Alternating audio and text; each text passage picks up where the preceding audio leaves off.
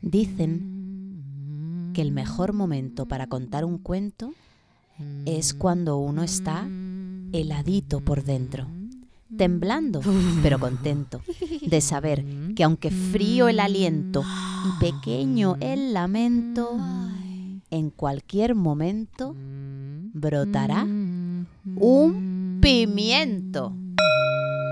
El invierno, un gran evento, un continuo estar atento, un silencio con sustento, que hoy caliento con tres cuentos.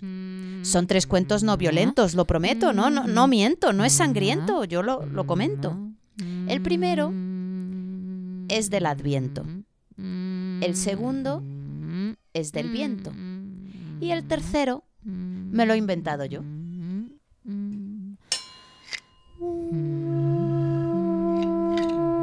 El molino que muele en el fondo del mar. Un cuento inspirado en el cuento original de Peter Christen Asbjørnsen y Jorgen Engebretsen Moe.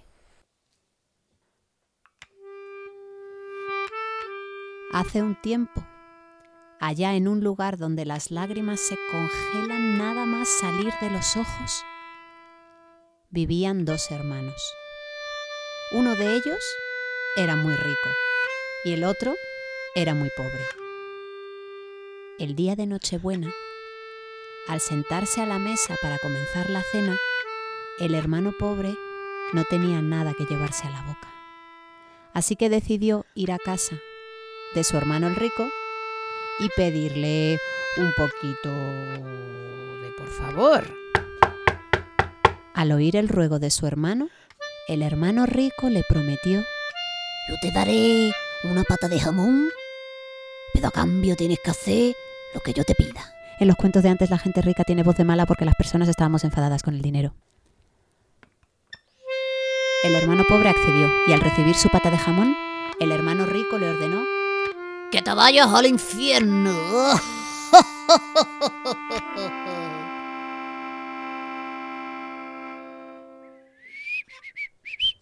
El hermano pobre se puso en marcha, camino al infierno. No sabía bien dónde estaba, pero se iba guiando por el calor que sentía bajo sus pies sobre la tierra. Cuanto más calentito pensaba, más cerca estaré del infierno. En mitad de su viaje se encontró con un anciano leñador que cortaba leña. Le preguntó si por ahí se iba bien al infierno. El anciano paró de cortar la leña, le miró de arriba abajo y al ver la pata de jamón, le aconsejó que no se la diera a los diablillos más que si ellos le entregaban a él el molinillo que tenían escondido detrás de la puerta. Retomó el camino que le había mostrado el anciano leñador y al llegar a las puertas del infierno, tal y como le había predicho, se abalanzaron sobre él cientos de diablillos que querían arrebatarle la pata de jamón. Al principio no quisieron oír hablar de intercambios, ni intercambios, ni intercambis, pero finalmente accedieron y le entregaron al hermano pobre un molinillo. Este no sabía bien para qué servía, cómo se usaba, así que volvió corriendo a ver al leñador que le explicó exactamente cómo había que cantarle al molino para que te concediera todos tus deseos. Hay que cantarle esta canción. Muéleme, muéleme, muéleme una cosa muy sabrosa que yo quiero para mí. Muéleme, muéleme, muéleme una cosa muy sabrosa que yo quiero para mí. Muéleme, muéleme, muéleme una cosa muy sabrosa que yo quiero para mí. Muéleme, muéleme, muele para mí. Muéleme, muéleme, muele para mí. El hermano pobre se escribió la letra de la canción en la pantorrilla y volvió a su casa enseguidilla. Allí encontró a su mujer dormida encima de la mesa, esperando a su marido para poder celebrar la noche de Nochebuena. Va a poner el molinillo sobre la mesa para no despertarla. Pero al empezar a cantar la canción, empezó a animarse, animarse, animarse, y su mujer se despertó. El hermano pobre le contó todo lo que le había pasado y todo lo que le habían prometido que el molinillo les daría si le cantaban la canción. Así que se pusieron los dos juntos a cantar la canción y a decirle una a una todas las Una cosas que de deseaban para tener encima gambas, de su mesa en ese mantel. un plato de calamares, gambas, una codorniz, eh, con el al ajillo, gambas, gambas, una vasija muy grande llena de frutas, Vino calamares, eh, papaya, sepia, eh, maracuyá, gambas, uvas, piña, velas, albaricoque, fresas, Gambas, uvas, eh, chocolate, aceitunas, gambas, helado, helado, sí. lubina Chocolate, a la plancha, gambas, ¿sí? Sepia, gambas, gambas. ¿He dicho gambas? La mesa se llenó de manjares. Y de gambas y de gambas y de gambas. Y la noche se convirtió en un festín. El hermano pobre invitó a su hermano el rico para compartir con él toda esa abundancia y para demostrarle que ya no era él el único rico de ese país. El hermano rico, al ver tantos lujos y tantas gambas, se extrañó y le preguntó a su hermano, Oye, ¿tú cómo has conseguido todo esto así tan rápido? El hermano pobre no quiso desvelar el secreto y le dijo que jamás se lo contaría. Pero la noche avanzó y una copita de vino por aquí, una copita de cava por acá, un rosadito por aquí y un vino tinto por acá, y al final El hermano pobre le dijo al hermano rico, yo te voy a contar todo. Y el hermano pobre le contó al hermano rico cómo había conseguido hacerse con el molino, cómo el viejo leñador le había enseñado cómo usarlo y cómo de esa manera había podido llenar su mesa de todos esos manjares. El hermano rico, aunque no entendía bien nada de esta historia, quiso hacerse con el molino y le preguntó a su hermano, ¿Cuánto dinero quiere que te dé? Que yo te lo doy, pero yo lo quiero para mí.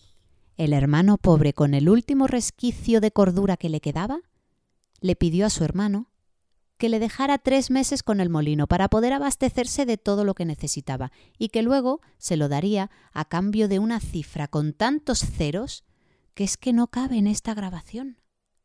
El hermano rico accedió y a los tres meses pudo llevarse el molino a su casa. Sobre la mesa de la cocina dejó el molino, se sentó enfrente y pensó ¿Qué le puedo pedir yo a este molino si yo tengo de todo? y de repente se acordó de algo que le preparaba su abuela cuando era pequeñito y que ya nunca, nunca, nunca, nunca comía porque era demasiado sencillo y poco lujoso. Puré de patata con queso parmesano rallado por encima. Y tras cantarle la canción al molino, éste empezó a moler y a moler y a moler puré de patatas con queso parmesano rallado por encima. El hermano rico llenó un plato, llenó otro plato, llenó una bandeja, llenó una olla, llenó una fuente, llenó un tupper, llenó otro tupper. Y cuando ya no le quedaban más recipientes donde poner puré, la cocina empezó a llenarse de puré. El suelo resbalaba, la puerta apenas podía abrirse. El hermano rico salió corriendo, temeroso de que el puré lo engullera a él en vez de él al puré. Atravesó el jardín y al pasar delante de su mujer, que estaba sentada, le dijo Luego te lo explico. Llegó a la casa de su hermano y llamó a la puerta. El hermano rico se arrodilló, le pidió, le suplicó que le enseñara por favor cómo se paraba el molino.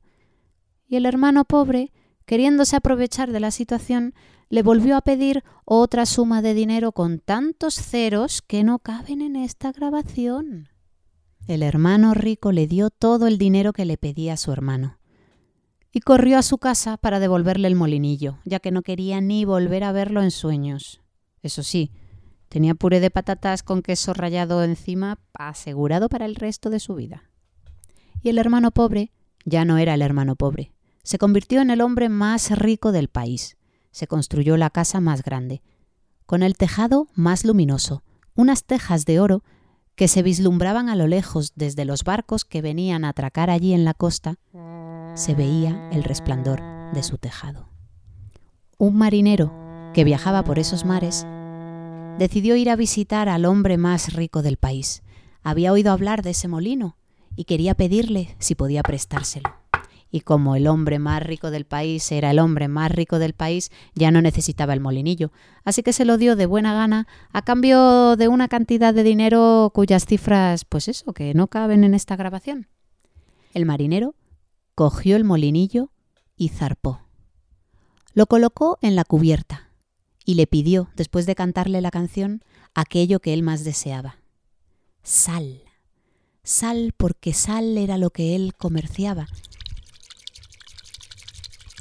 el molinillo comenzó a moler y a moler y a moler y a moler y a moler y a moler y a moler.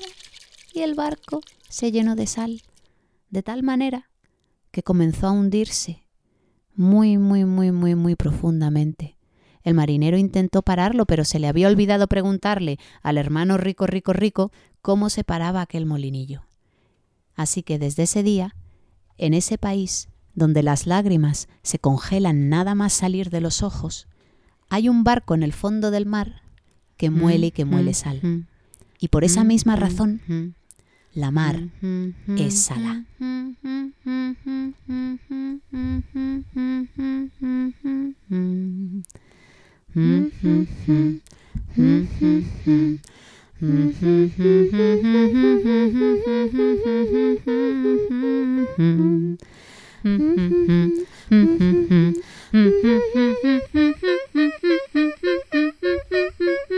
Mm-hmm.